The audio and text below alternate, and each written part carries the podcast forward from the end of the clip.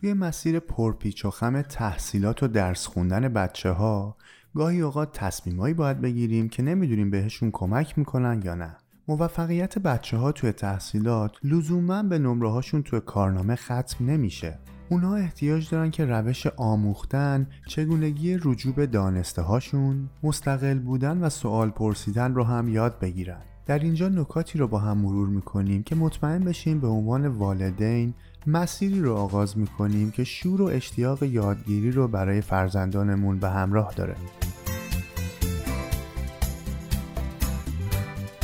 سلام من وحید هستم و شما به پادکست چموخم از رادیو جوان گوش می‌کنید. توی این اپیزود می‌خوایم درباره نکاتی صحبت بکنیم که رعایت کردنشون می‌تونه روی موفقیت تحصیلی فرزندانمون تاثیر بذاره تا چموخم کار دستمون بیاد و یک کمی بهتر زندگی کنیم. ارزش های اصلی سال تحصیلی که شروع میشه موارد خیلی زیادی هست که باید اونها رو در نظر بگیریم. اما مهمتر از همه یک سری قوانین ساده اما خیلی مهمی هستند که با انجام دادنشون می‌تونیم اطمینان حاصل بکنیم که تمرکز بیشتری روی اون ارزش هایی که مهمتر هستند داریم. بایدها به جای نمره روی پروسه یادگیری تمرکز بکنید. بچه ها رو تشویق بکنید که مستقل باشن و روی پای خودشون وایستن. باهاشون از اهداف بلند مدت صحبت کنید نه کوتاه مدت. حواستون به برنامه خوابشون باشه. فرزندتون رو همون جوری که هست دوست داشته باشید نه اون جوری که شما توقع دارید اون باشه. نبایدها. تکلیف زیاد. نمره پرستی. تشویق به درماندگی. مقایسه فرزندتون با بچه های دیگه. و دوست داشتنش به خاطر کارهایی که انجام میده قدغن تمرکز روی پروسه یادگیری.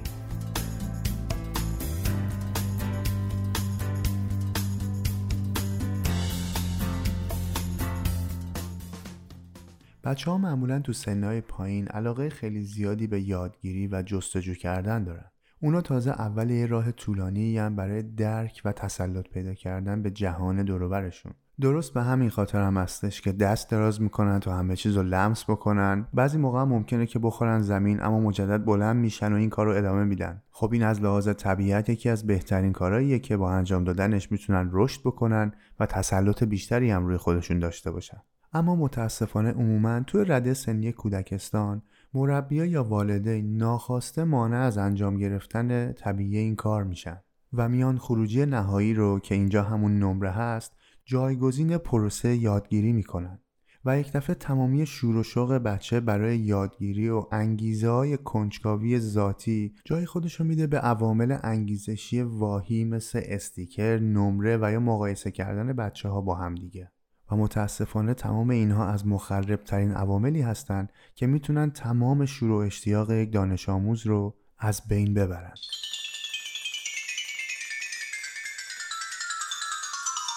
اگه دوست دارید فرزندتون از مدرسه متنفر بشه به خاطر تمام نمره 20 بهش جایزه بدید یا دعا کنید که نمره بعدی که می‌گیره بالاتر باشه و یا برعکسش اگر دوست دارید که فرزندتون تشنه آموختن باشه و کنجکاویش رو حفظ بکنه به این نکات ساده خوب گوش کنید.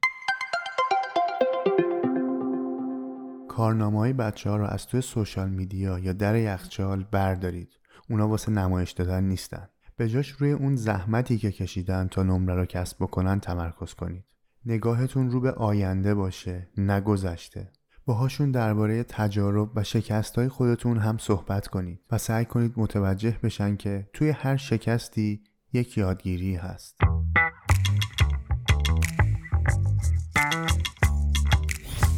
به اهدافشون بیشتر توجه کنید نه نمراتشون. یه تمرین خیلی ساده برای اینکه اونها هم آشنا بشن اینه که هدف گذاری بکنید. هم واسه خودتون به شخصه هم واسه کل خانواده. این کار رو هم می‌تونید اول سال تحصیلی انجام بدید یا با شروع یک ماه و یا فصل جدید. اما فراموش نکنید که سن اونها پایینه. پس گفتگوهای ساده داشته باشید با استرس و فشار خیلی کم. هدفمونم از انجام دادن این کار به هیچ وجه گرفتن نمرهای بهتر نیست. فقط می‌خوایم به عنوان خانواده به همدیگه کمک بکنیم که بهتر یاد بگیریم. برای این کارم تمامی اعضای خانواده که حتما شامل والدین هم میشه سه تا هدف کوتاه مدت دستیافتنی رو مشخص می‌کنن. مثلا چه نوع اهدافی؟ این که من تو تمام درسان 20 می‌گیرم هدف خیلی کلی و خارج از کنترله. اما به جاش می‌تونیم این هدف رو بذاریم که من امسال توی درس ریاضی سعی می‌کنم کمک بیشتری بگیرم. یا اینکه من تو این سال تحصیلی یک جلسه تو هفته بیشتر تمرین می‌کنم. و یا سعی می‌کنم تو این سال تحصیلی روی مهارت ضرب و تقسیمم بیشتر کار بکنم. حالا همشون یه جورایی ریاضی شدن ولی خب از این دست اهداف دیگه. البته خب بد نیست که یکی از اون اهداف رو یکم چالش برانگیزتر و سختتر بذاریم. مثلا سعی می‌کنیم که زبان جدید یاد بگیریم یا هدف گذاری برای یاد گرفتن یه ساز و یا یک رقص.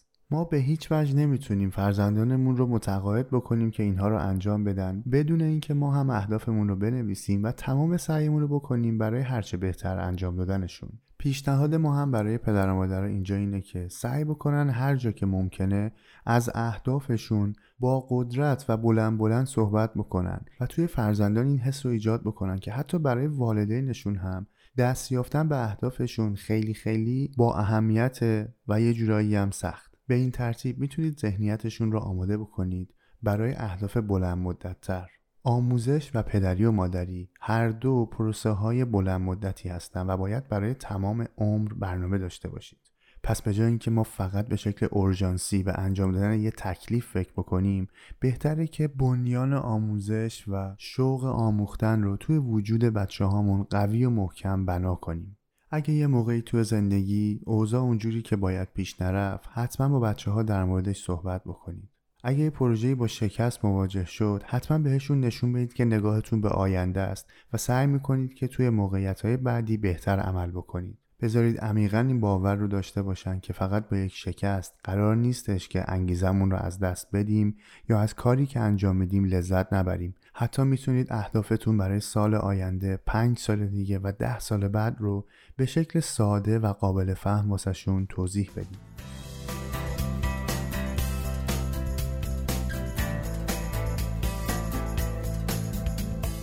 چطوری پدر مادر مدرن تری باشیم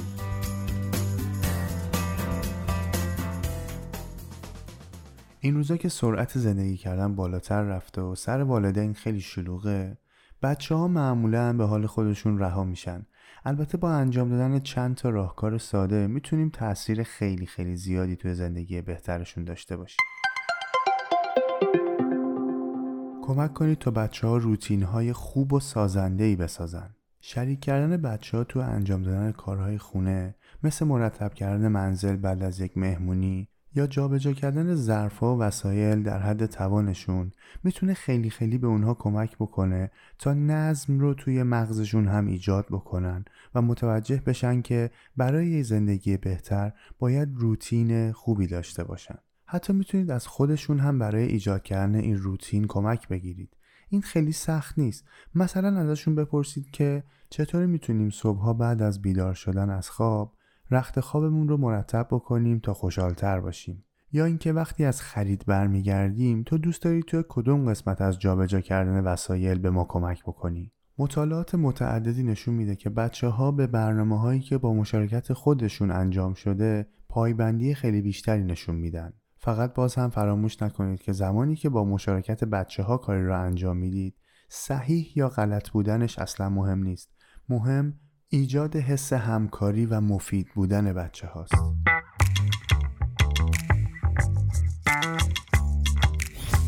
بچه ها رو به مطالعه کردن عادت بدید.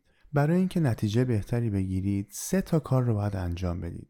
یک مطمئن بشید که سکوت توی خونه به اندازه کافی هست. دو زمان مورد علاقهشون برای انجام دادن تکالیف منزل رو از خودشون بپرسید. سه وقت انجام دادن تکالیف منزل تلفن‌ها رو محدود کنید. شما می‌تونید با یک کمی توجه کردن به نکات ساده الگوی رفتاری خیلی خوبی رو برای فرزندانتون ایجاد بکنید. با در نظر گرفتن زمانی واسه سکوت توی خونه و یا مالتی تسک نکردن و انجام ندادن همزمان چند تا کار با هم و یا محدود کردن تماسهای تلفنی زمان انجام دادن یک کار مشخص می‌تونه واسه اونها یک الگوی رفتاری مناسب ایجاد بکنه. ارتباطات بین منزل و مدرسه.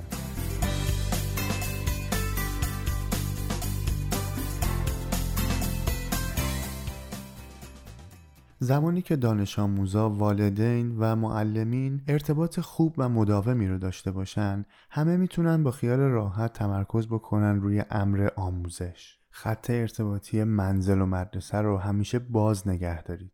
بر اساس پژوهشی که مؤسسه آموزشی ویرجینیا انجام داده داشتن ارتباطات قویتر و صمیمیتر بین منزل و مدرسه همیشه مساوی بوده با بهبود نمرات، بهتر شدن رفتار و علاقه منتر شدن دانش آموزا به حضور در فعالیت های آموزشی توی مدرسه.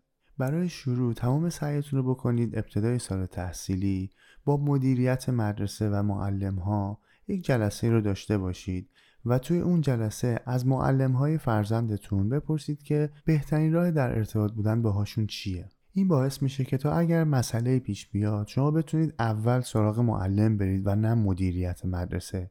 به خاطر اینکه معلم ها زمان خیلی بیشتری رو با بچه ها میگذرونن و اطلاعات کاملتری هم از اوضاع دارن. البته از زمانهای خوب هم غافل نشید. همیشه سعی بکنید که یک دلیلی داشته باشید تا از زحمات معلم ها قدردانی بکنید. این کار باعث میشه که به معلم ها یادآوری بکنید که چقدر ارزش و احترام برای جایگاهی که توی زندگی فرزندانتون دارن قائل هستید.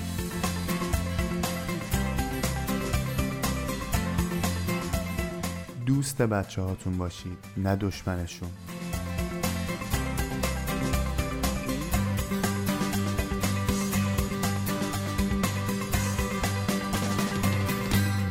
از اونجایی که بهترین نوع آموزش زمانی اتفاق میفته که ما در سلامت روانی و فیزیکی قرار داشته باشیم توی ادامه چند تا نکته رو مرور می‌کنیم تا مطمئن بشیم فرزندانمون آماده یادگیری هستن. ارتباط بین استراحت کردن و آموزش. بین فعالیت های مختلفی که برای فرزندتون در نظر می‌گیرید حتما استراحت کردن رو هم بگنجونید. حتما درباره میزان استراحت و زمان مورد علاقه بچه هاتون باهاشون صحبت بکنید اگر می‌بینید که معمولا تکالیفشون رو می‌ذارن برای آخر شب نگاه کنید ببینید چه تغییر رو می‌تونید توی روتین زندگیتون ایجاد بکنید تا این اتفاق نیفته بچه مدرسه یا معمولا بین 9 تا 11 ساعت خواب شبانه رو احتیاج دارن تا سلامت فیزیکی و روانی مناسبی رو برای یادگیری داشته باشن. نوجوان ها هم به 8 تا 10 ساعت خواب شبانه احتیاج دارن.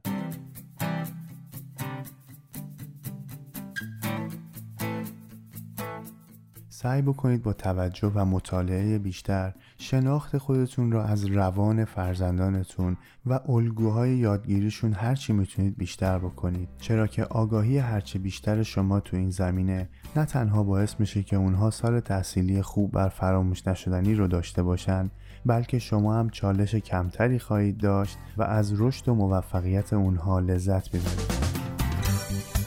فراموش نکنید که چکیده این اپیزود رو می‌تونید توی پیج پادکست چم و خم و در قالب پست اپیزود گرافی داشته باشید و اگر خواستید اون رو با دوستانتون هم به اشتراک بگذارید.